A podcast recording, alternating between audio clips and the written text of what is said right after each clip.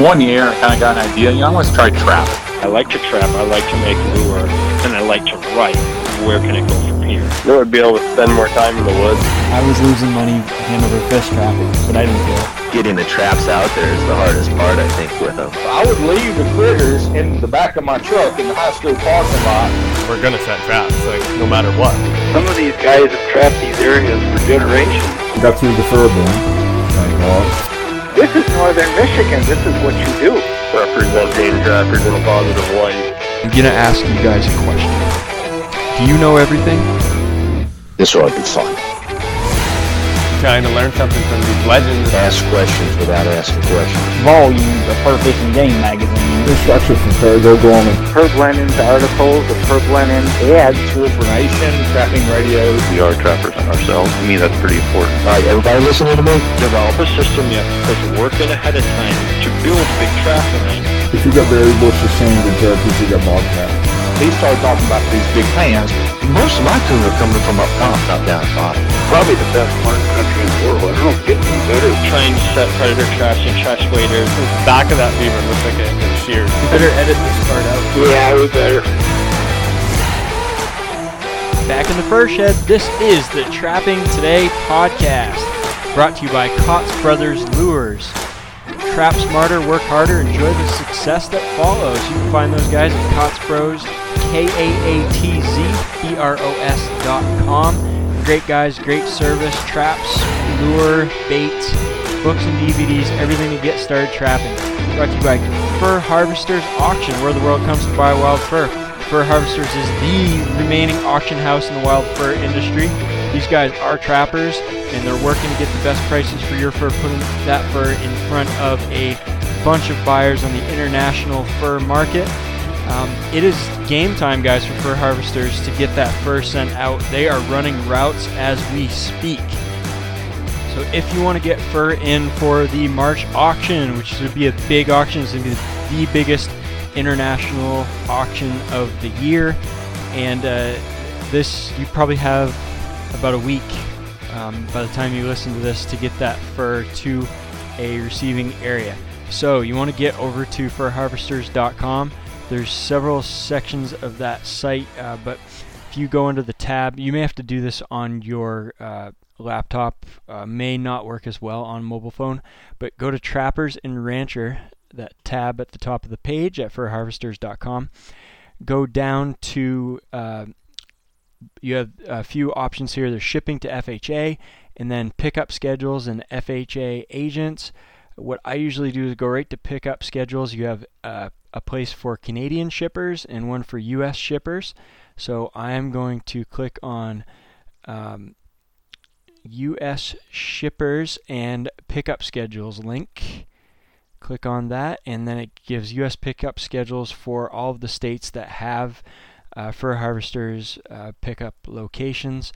Uh, Alaska, Arizona, Colorado, Connecticut, Idaho, Illinois, Indiana, Iowa, Kansas, Kentucky, Maine, Michigan, Minnesota, Missouri, Montana, Nebraska, New Hampshire, New Mexico, New York, Nevada, Ohio, Oregon, Pennsylvania, South Dakota, Tennessee, Utah, Vermont, Washington, and Wisconsin. So there's a lot of places, guys, to uh, to get your fur picked up. Um, mine in Maine, let me pull this up. Uh, when you click on your state, it should open up a PDF document, and that has the 2020 auction schedule, the last receiving dates, and the sale dates. And the last receiving dates for this auction is January 19. Uh, the sale date is March 28 to 31, so this is time. Um, in in my uh, the Maine schedule, it shows uh, January 11 there's a bunch of pickups, and then January 18 there's a bunch. Uh, there's actually some there's some after that, but after January 18, um, uh, you may January 22. You're gonna if you if you get by January 22 in Maine, they're a little later than that last receiving date, but that should still get your fur into the uh, into the March auction. But after the 22nd, or whenever your state, whatever your date is for your state, around that 20th of January, uh, your fur is not going to be auctioned off likely until April because it takes them a lot of time to gather all the fur together and then they've got people grading it, sorting it, going through that whole process of getting it ready for the auction. So uh, I'm actually I actually the other thing is to if you don't see a pickup area in close to you, you should you should really uh, take a look at the pickup uh, information uh, down at the bottom. There are uh, there are some agents, and there's going to be the contact information for those agents. So mine in Maine, um, you know, I get a guy down in in Western Maine who is an agent and has his phone number right there.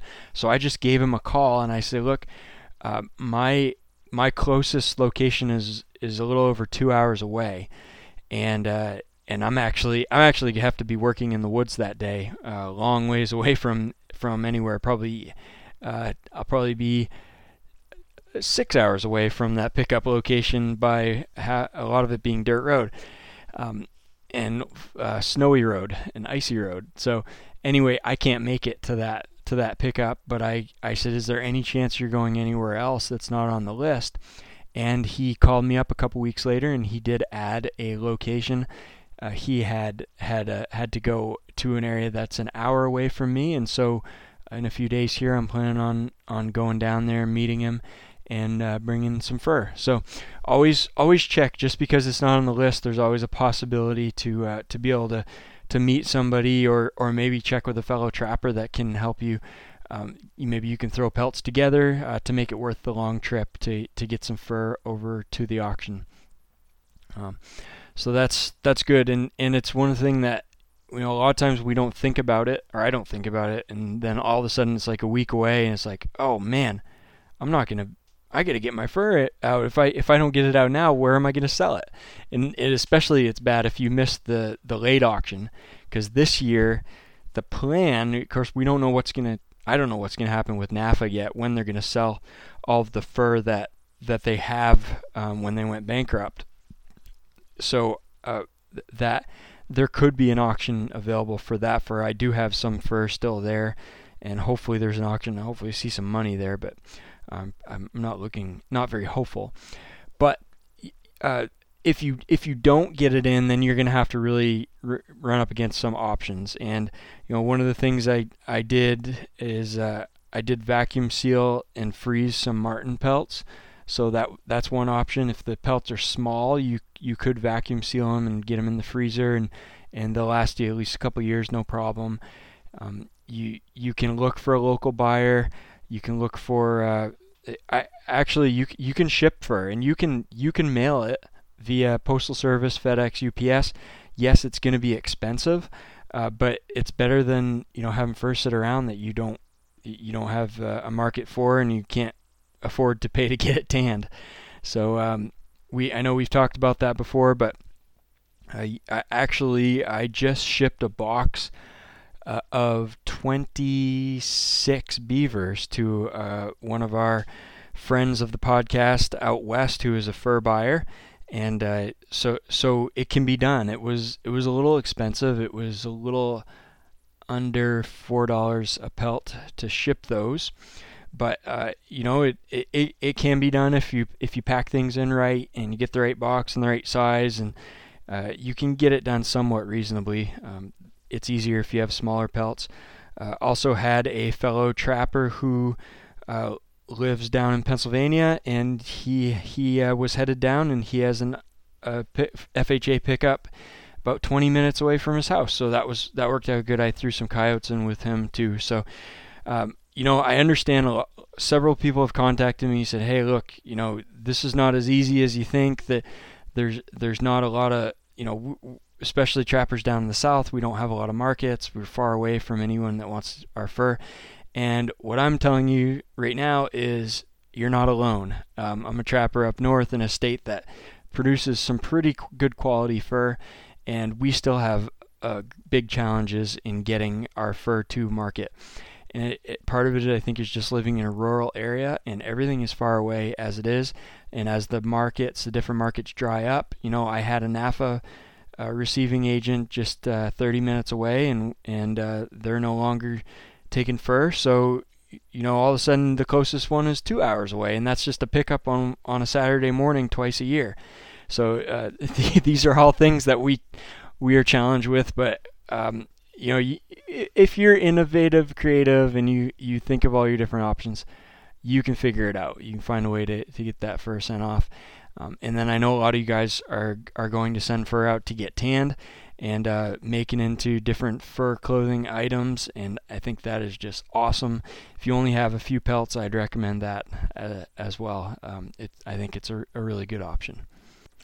So what's going on in my trap line? Well, we're pretty well wrapped up for most species here in uh, in northern Maine, um, and I I still have a lot of beaver trapping, a fair little bit of beaver trapping I want to do, but I'm gonna put that off. I'm kind of taking a break from uh, trapping for about a oh about a month here, and just kind of regrouping and and uh, catching up on other things that I fell behind with when I when I got into the start of the trapping season.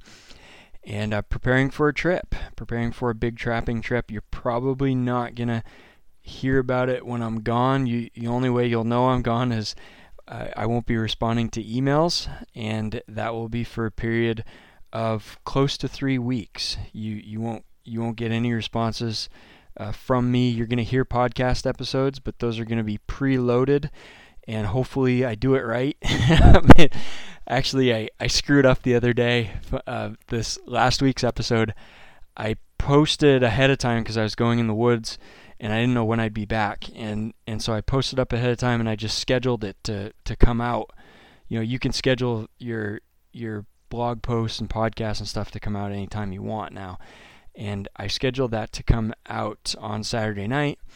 And I was in the woods through Sunday night. I got back Sunday night and I saw that it had posted. Everything looked good. I was like, all right, awesome. And uh, it's funny one of the things that I listen to a lot of different people online and you know podcasts and and YouTube videos and everything and uh, some of them in the business world just because that's something that interests me um, uh, online business like what we're doing here with the podcast and website and all that and there's one guy called uh, that by the, goes by the name of Seth Godin he's kind of a uh, thought leader when it comes to online business. He's been doing it for since since the beginning of the internet, essentially. And he, I don't agree with everything Seth talks about. He he's got a lot of different, uh, you know, extremely liberal opinions and ideas and views, but he's an incredibly smart person, and he has some some fascinating insights on uh, psychology and uh, people and emotional intelligence and how you work with other people and how you how you sell to people in the right way um, all things that, that we can all learn uh, to to help ourselves in, in everyday life. And one of the things he talks about a lot, and one of the key phrases he says is, is how, do you know, are you putting out quality information, quality content? And he says the one way to measure that is you ask this one question Will people miss you if you're gone? In other words, if you don't show up, will someone miss you? And I had some people missing the podcast, so that was pretty awesome. On Monday morning, I went to work just like uh, every other day, and I started having emails fire up on my phone.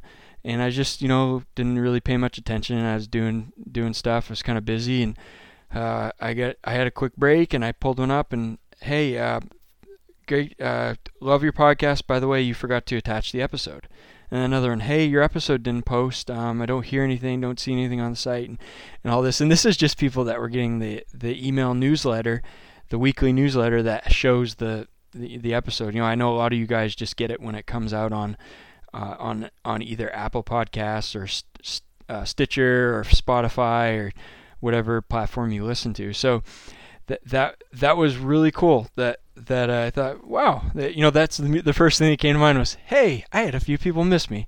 So uh, it's it's good it's good to know. But anyway, I screwed that up, and so it if I screw this up and I'm I'm where I'm going, I'm not going to have cell service for a very long extended period of time, and I'm not going to know. So I apologize ahead of time to listeners and uh, sponsors, advertisers. Uh, if if that happens, we'll make up for it when I get back. But if things go smoothly, uh, you're going to hear an episode every week still, and uh, it's almost going to be like I'm not, uh, I, I didn't go anywhere. Except your emails will, uh, I'll probably have several hundred emails when I get back to, to deal with, which is okay. It'll be worth it. Um, but I, I have been doing some more interviews. I've had some feedback from guys that, that have been enjoying the, these interviews lately of just everyday trappers. So so people that listen to the show and a lot of newer, younger trappers, trappers who who've gotten into it later on in life, and the uh, the this kind of result resulted from uh, several episodes ago when I was like, "Hey, if anybody wants to come on the podcast, you know, I'd, I'd I think it'd be cool to interview some of you," and I've had quite a few responses to that. So uh, I've done, I have two that I've done recently. I'm doing two more tomorrow, and then possibly another one coming up shortly. So we'll have quite a few of those, and boy, it's been great. I've had some really good conversations. Uh, it, I'm I'm constantly amazed by you, the quality of people that listen to this show. Uh, it, it's really cool. It's really cool to see. So, anyway, enough of that. Um, that that's more of that is coming up. Uh, speaking of people that listen to the show and interviews, uh, remember we had Vince on from Washington and he talked cage trapping. Uh, I just wanted to give a quick shout out to Vince. Um, he has uh, put up put together a YouTube channel. It's called Trapped Out TV, and he just put up a few videos on that. Just recently started. I subscribed and watched those. Pretty awesome stuff. So it's cool to talk with somebody about uh, you know their trap line and what it's all about and what they do. And you know he talked about Eastern Washington and cage trapping, and you can kind of visualize that, but but it, it makes it all you know it it's so much cooler when you can having heard it you can actually look and see all the scenery in the background and the type of ground he's trapping in. So uh, one of the videos he show he goes right through setting up a cage for bobcats. He actually shows where he uh, he they caught a bobcat in the cage um, he shows how he sets his be- beaver traps, uh, those those live traps, um, the the uh, suitcase style, and uh, it's pretty cool. So um, check that out. It's uh, Trapped Out TV, and that's Vince from Washington. Let's go from Washington over to Wyoming, more specifically Jackson Hole, Wyoming.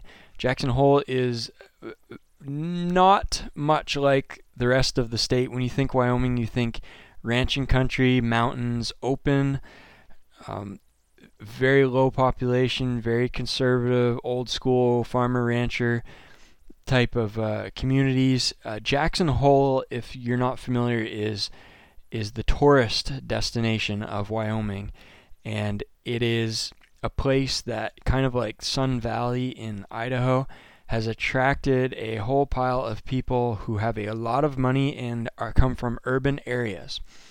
And um, as a general rule, I know it's not good to judge people based on their background, um, but let's just say the vast majority of these people have more of an, uh, not all of them, but the very vast majority have an anti trapping type of, of uh, personal viewpoint or or a personal viewpoint of being uh, uh, very friendly to animals and very unfriendly to those who uh, harvest animals. So let's let's put it at that. I think there's a lot of things that we can do to uh, to to understand more about about those viewpoints and for those people to understand more about what we do.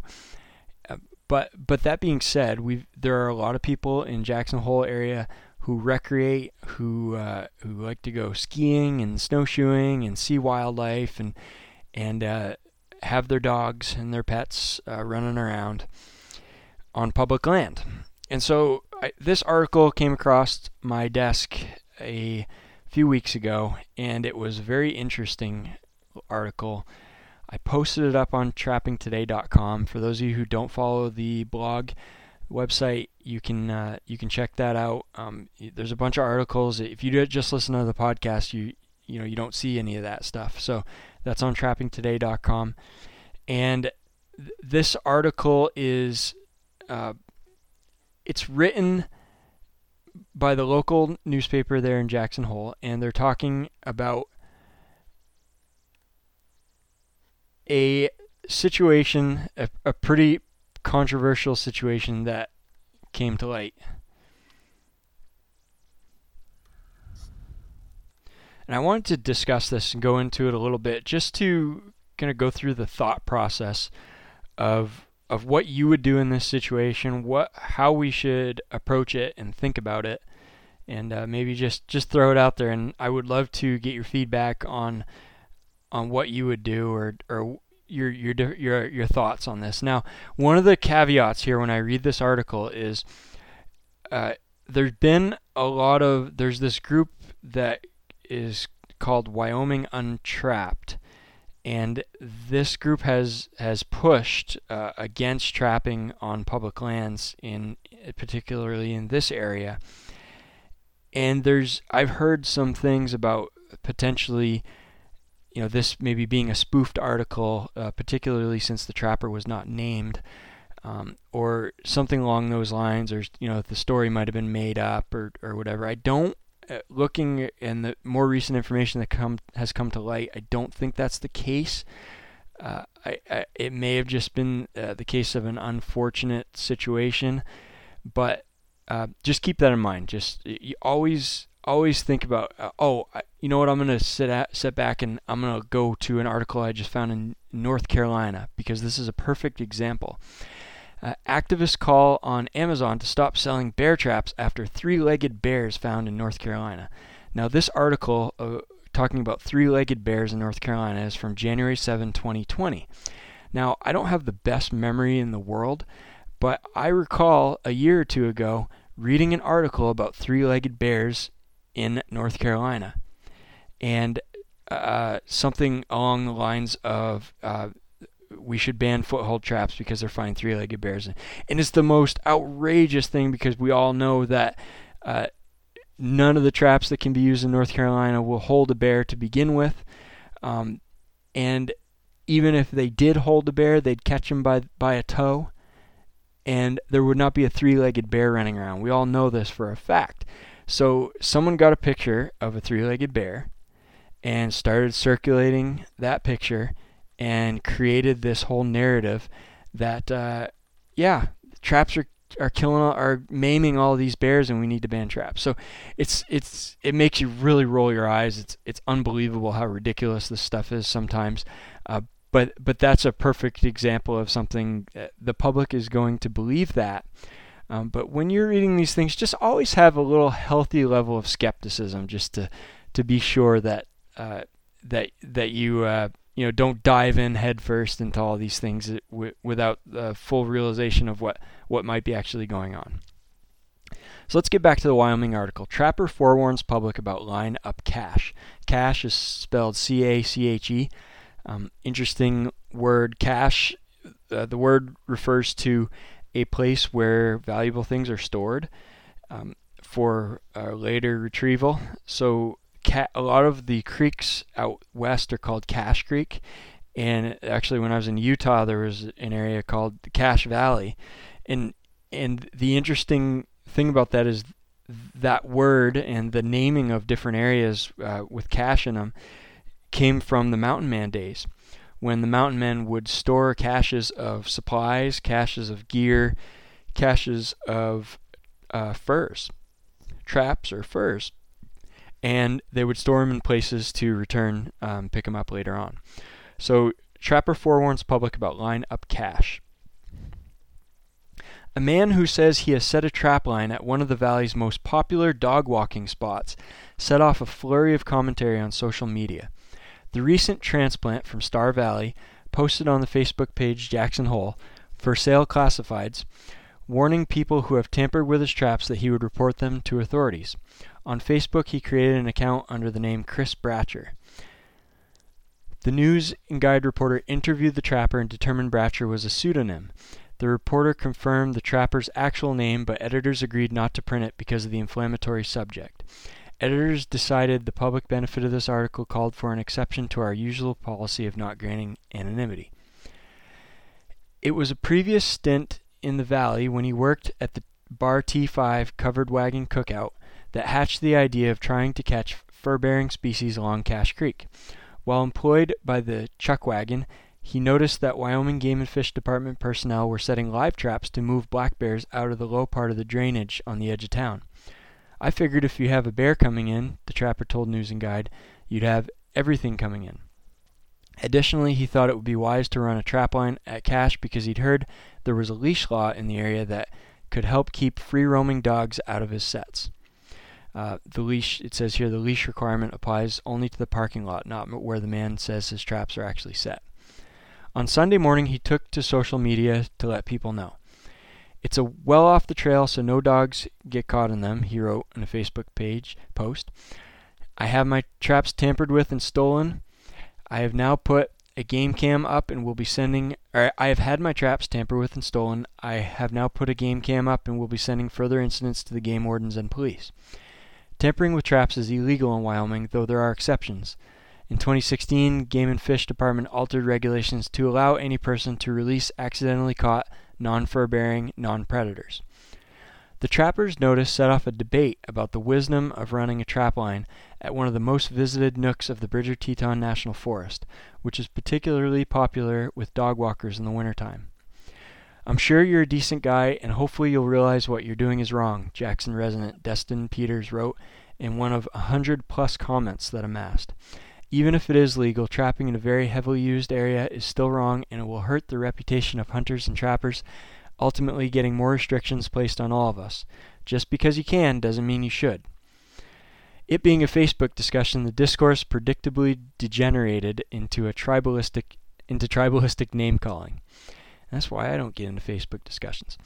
I'd be happy to have him trap anywhere near where I live because I'm not an insufferable imbecile and I'm perfectly capable of keeping my animals safe at all times, Caitlin Roberts wrote in response to another post from Peters.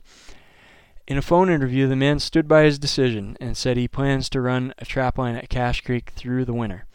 Roughly, his traps are located on the south side of the creek, downstream from the bridge preceding the main parking area. He's using three styles of traps body gripping devices called conibears that are set in trees and intended to catch pine marten, and also foothold and live traps that are targeted at fox and raccoons. It's public land and it's my public land, just like anybody else's, the man said. I have the same rights that they do. Cache Creek has been at the center of a community debate about trapping, a historic outdoor pursuit that attracted famous mountain men to the northern Rockies in the 19th century. Responding to a request from the advocacy group Wyoming Untrapped, the Wyoming Game and Fish Department proposed designating the cache drainage downstream of Noker Mine Draw as a trap free zone in 2015. The Game and Fish Commission disagreed, so the, the department um, uh, suggested or proposed this, but the Game and Fish Commission is uh, officials who are on a board that uh, vote on the rules that are recommended by the, the department. Uh, they rejected the trap free zone by a 5 to 1 vote. Some members of the board at the time acknowledged that they didn't even know where Cache Creek was, but opposed the measure because it had the fingerprints of a group that sought to end fur trapping. So that's hey, that's a good sign. If you're in Wyoming, you, you got a, a board, uh, a game game and fish commission that's uh, in support of trappers. That's for sure. Lisa Robertson, Wyoming Untraps founder, said having an active trap line in Cache Creek is motivation for her to again pursue regulations that create trap-free areas and trail setbacks. If there's a trapper who has the judgment to put traps in busy areas, then we need to get rid of those and we need to stop it, Robertson said Monday. It's a bad idea to have traps in that area, period. It's a very busy, highly used area, and that's the last place I'd put my trap line if I were a trapper. Because trappers often use scented baits to attract targeted animals, Robertson said it's only a matter of time before a dog is caught. The trapper said he had no desire to catch or injure anyone's pet. I'm taking more precaution than the regulations require, he said, and I think I'm being very cautious about it. So that's the end of the article. Let's give it give it a little bit of thought.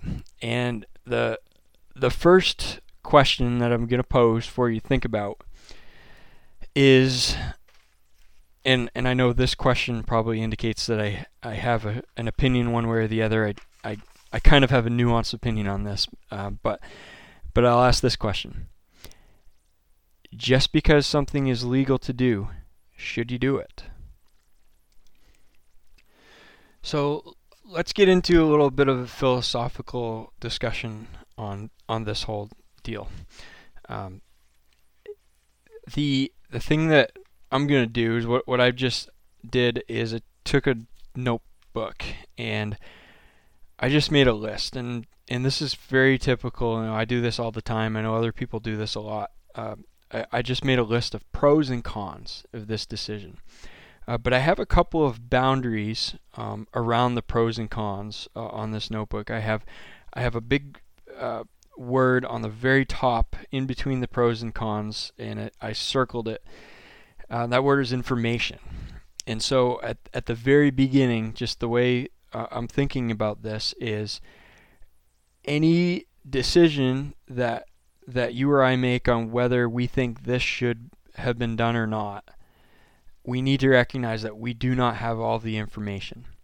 Um, the article I thought was pretty good in terms of uh, laying everything out there, um, the situation, but I've never been up, as far as I know. I mean, I spent a little time around Jackson Hole, but I don't believe I've ever been up Cache Creek. Um, and the actually maybe I have. I've been in that part of the forest, but anyway, obviously I don't remember. So I I can't tell you how much use this gets on a daily basis. Is there half a dozen people on uh, skis or snowshoes? Is there uh, 50 people a day? I, I have no idea. Um, I don't know what kind of forest it is. I don't know what you know what the fur bearer population looks like. How how far of a drive is it? Um, uh, there there are a number of different things. How far out of town is it? A number of different things that that we do not have all the information on. So it's always important to to think in terms uh, of sort of a, that background of, of what you have for information. Uh, this is one of the things that living in a rural area, it, it's it's very frustrating when uh, when you have issues, political issues, where people in rural areas are represent the minority of the voting public. However, a lot of times when issues come up that affect rural areas, those people are the ones that have the vast majority of the information that's used to make an informed decision. And so it, it, it always seems that, and I know I'm, I'm getting off topic here, but I think it's necessary to talk about. You know, a lot of people, you've heard probably heard the term before, uh, the the the best government is the one that's closest to you. And so local government works very effectively because people are engaged and know what's going on.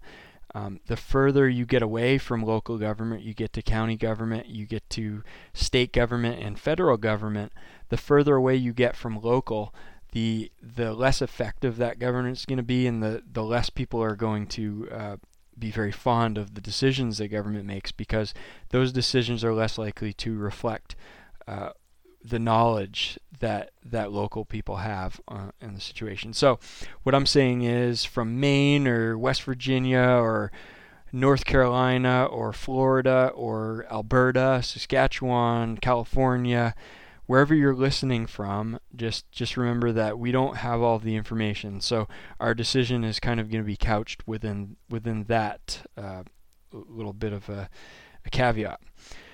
And then below the pros and cons, I have a couple arrows going from pros and cons uh, to center of the page, and I've got a thing with stars around it, and I wrote down Trapper's decision. And so that's the other thing we need to recognize is that this is a free individual who uh, we believe, based on the information we have, made a legal decision to do something that he has every right to do.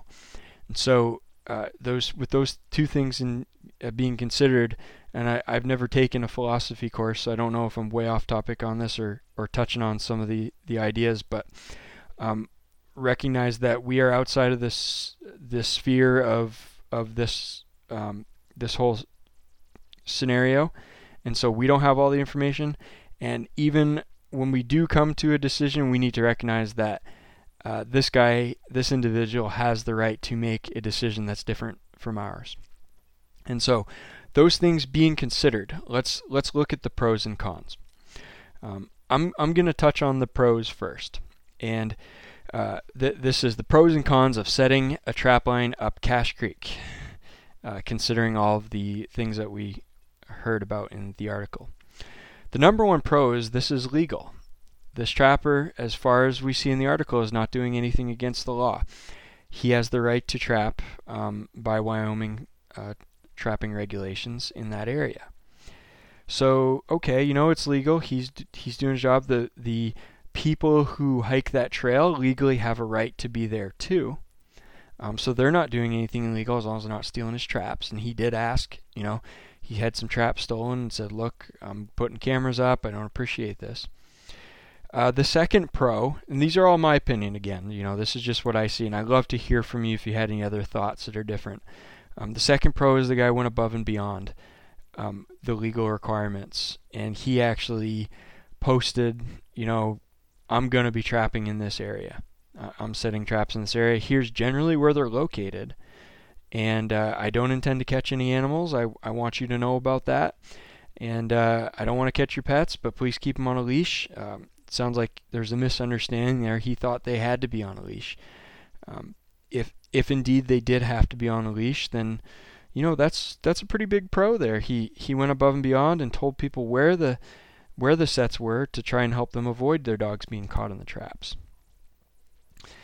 Uh, beyond uh, beyond the legal thing, I mean, uh, well, let's one more on the legal. You know, this is in addition to being legal by trapping regulations, this is public land and everybody owns public land. Everybody who is a citizen in the United States owns public land, and so he did have the right to be out there um, doing what he did, and and it gets into beyond the the legal um, rights that this trapper had. You know, did he have sort of a philosophical right uh, to be out there trapping and, and fulfilling a desire within himself that was not breaking any laws and in theory not going to harm anybody else. Just like the skier had a right to go and uh, and ski that trail and and fulfill that desire as well. Um, and so so so that's a consideration. I think I don't know. I you know one person. If you guys if any of you know uh, Tyler Selden. Uh, who was on the show The Last Alaskans, um, trapper up there. He's the only person that I've ever heard of who who uh, has a degree in philosophy uh, and is a trapper. So maybe someday I could get a chance to pick Tyler's brain about this stuff. Um, that'd be awesome.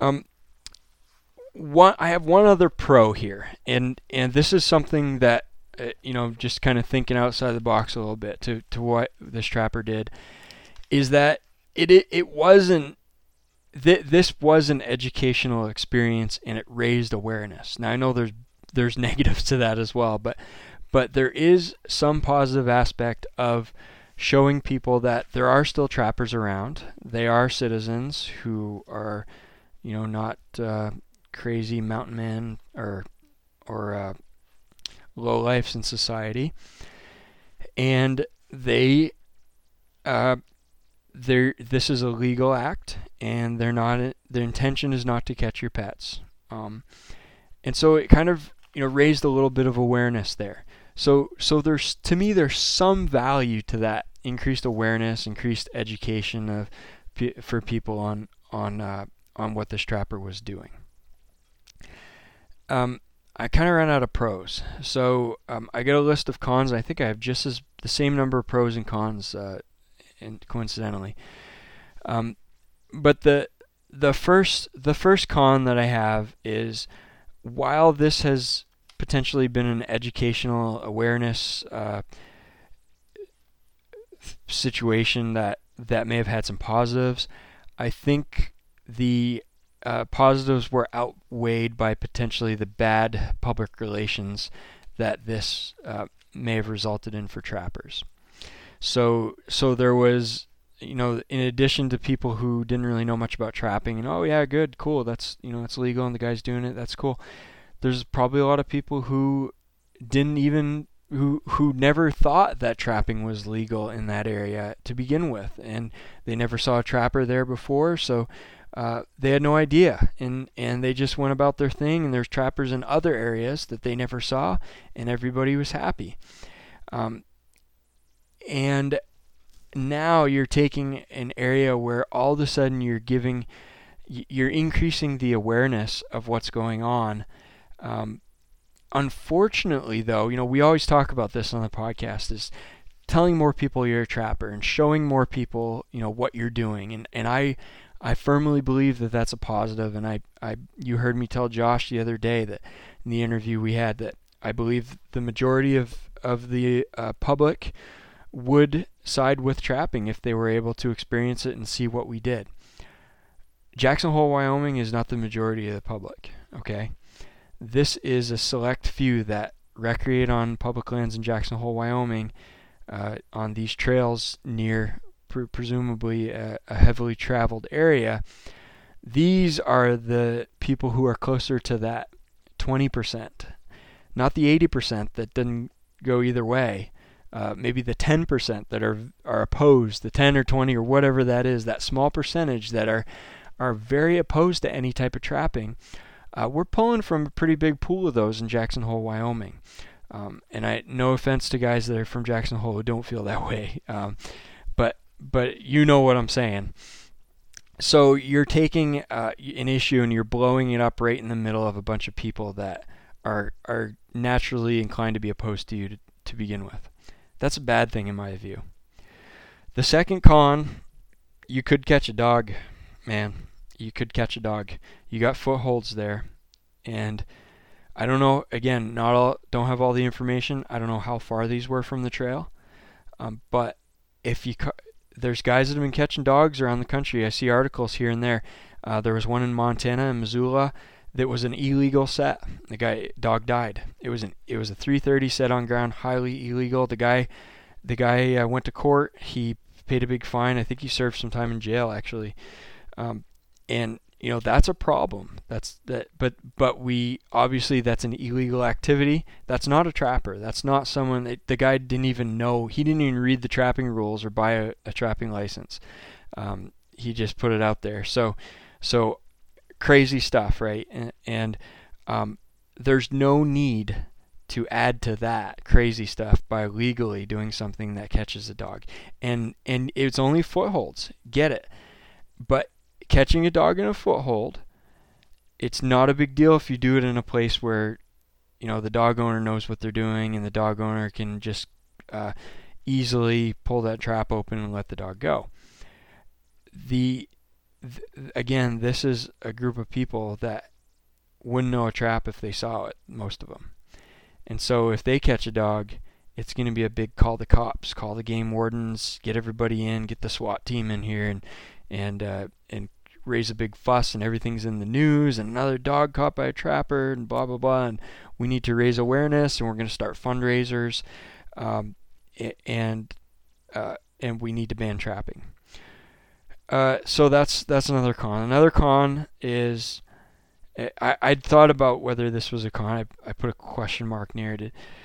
It seems as though even though this was philosophically possibly or potentially a right that this trapper had, it also kind of seems a little inconsiderate. Um, and I think about that in terms of, let's say you, I, I, we're we're it's not like Wyoming's running out of places for people to trap, right? So, let's say you had a similar situation on that trail, and it was open to I don't it probably isn't I don't know what it is, but let's say it was open to motorized use as well. And so these people are out there um, skiing and with their dogs, and you take your snowmobile and you go at top speed and zoom right by them on snowmobile.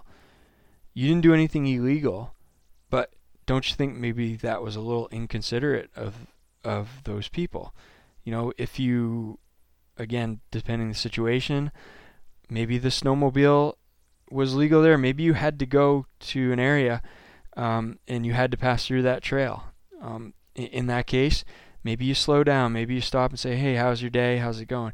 Um, but but there, you always should be taking uh, taking that into consideration. What how other people feel about how what you do affects other people. Um, yes, it might be legal. Does that mean it's okay? Does that mean you should do it?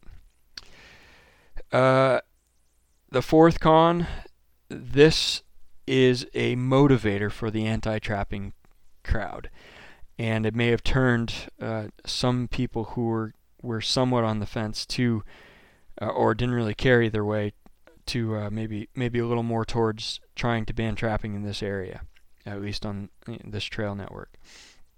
So, uh, you just took something that everything was kind of left be, you know, maybe a little education would be good, but uh, all all of a sudden you've added fuel to the fire for these people who don't really like the idea of, of possibly having traps on that trail. They don't own it, I get it.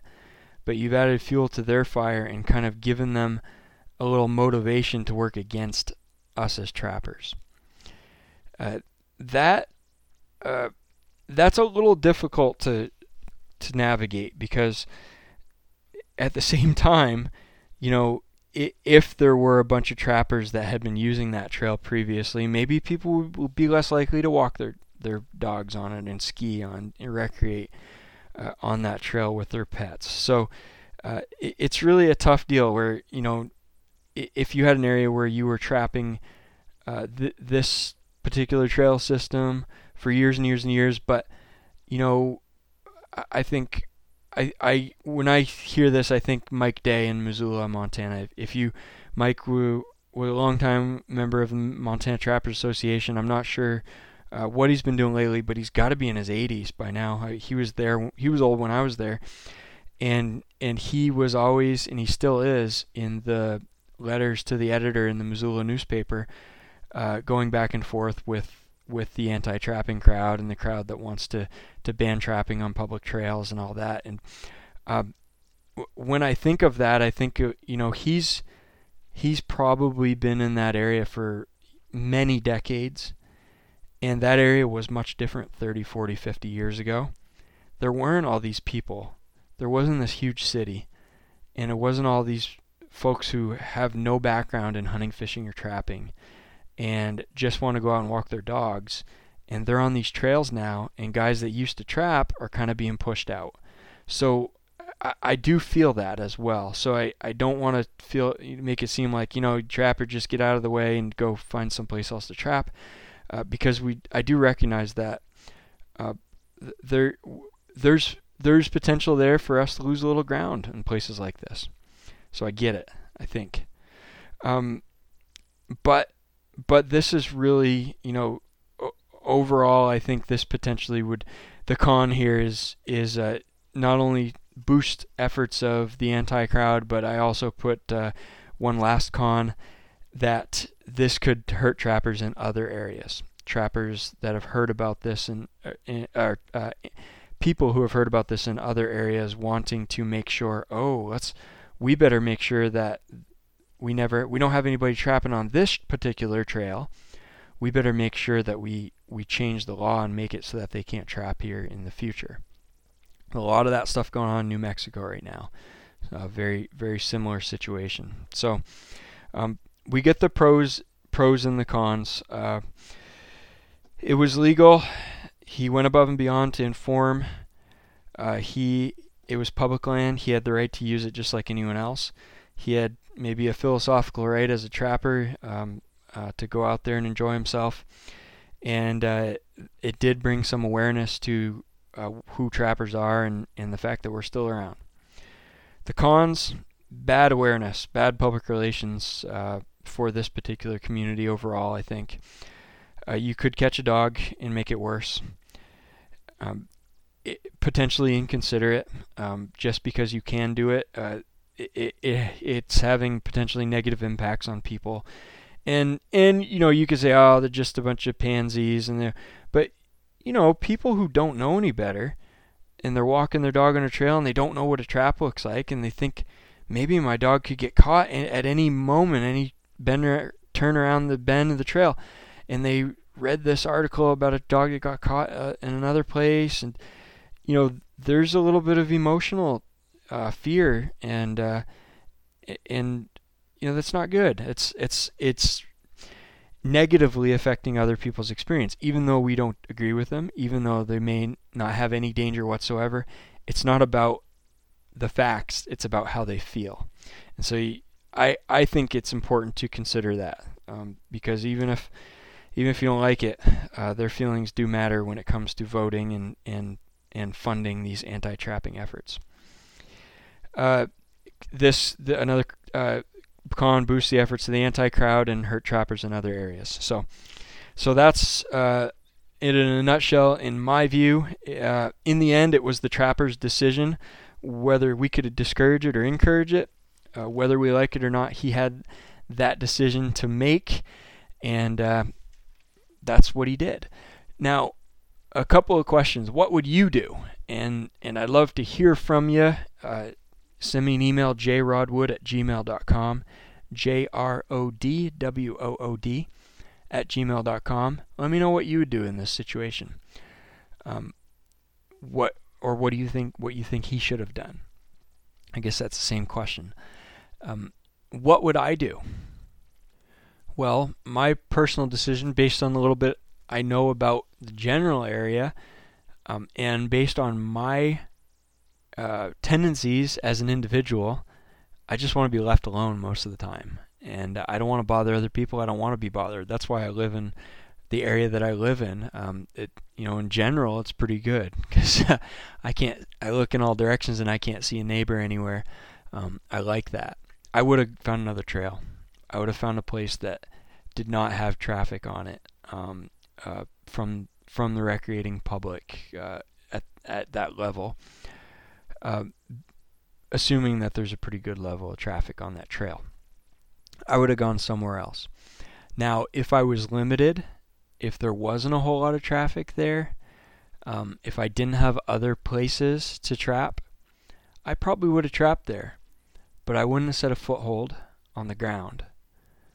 Um, and and I wouldn't have set. I pro I probably would only have set uh, body grips up in the trees for marten, and and maybe set a cage trap or two if I had one and I wanted to do that.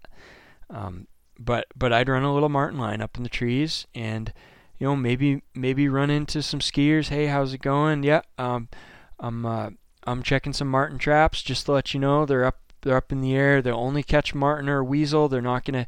There's no chance of catching your pet or anything. Um, um, I'm being respectful of that, and your right to use the trail too. And I hope you respect my right uh, to to use it as a trapper as well.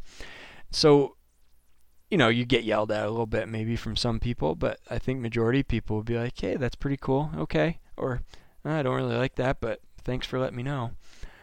Um, or you just walk by and and say, "Hey, how's it going?" And don't don't let them know you're a trapper. I guess there's there's a lot of ways to to approach things depending on who the person is that you're that you're interacting with. So so that's I guess that's what I would have done. I I would have uh, I would have gone elsewhere to trap.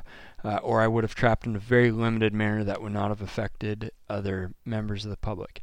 But that's my opinion. Not saying that's the right way.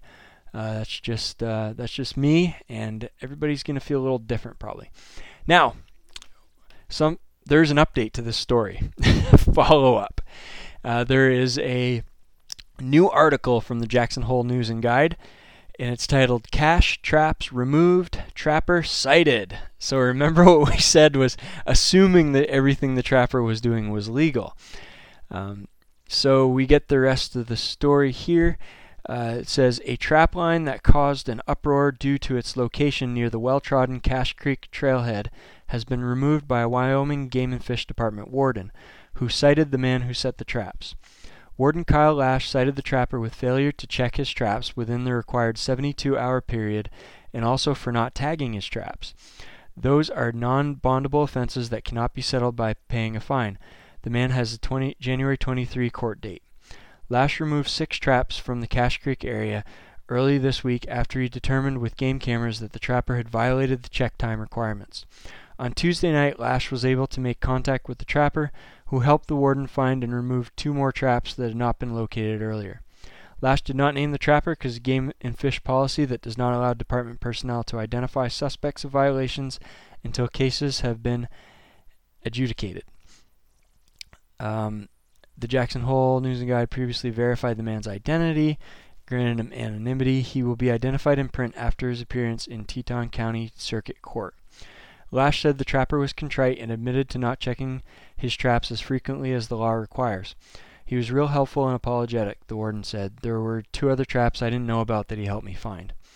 Traps must be marked with tags and trapper registration numbers in Wyoming. Trapper told Lash he had trap tags on order, had written in permanent marker on some of the traps, but others weren't marked in violation of the law and Lash opted to cite him.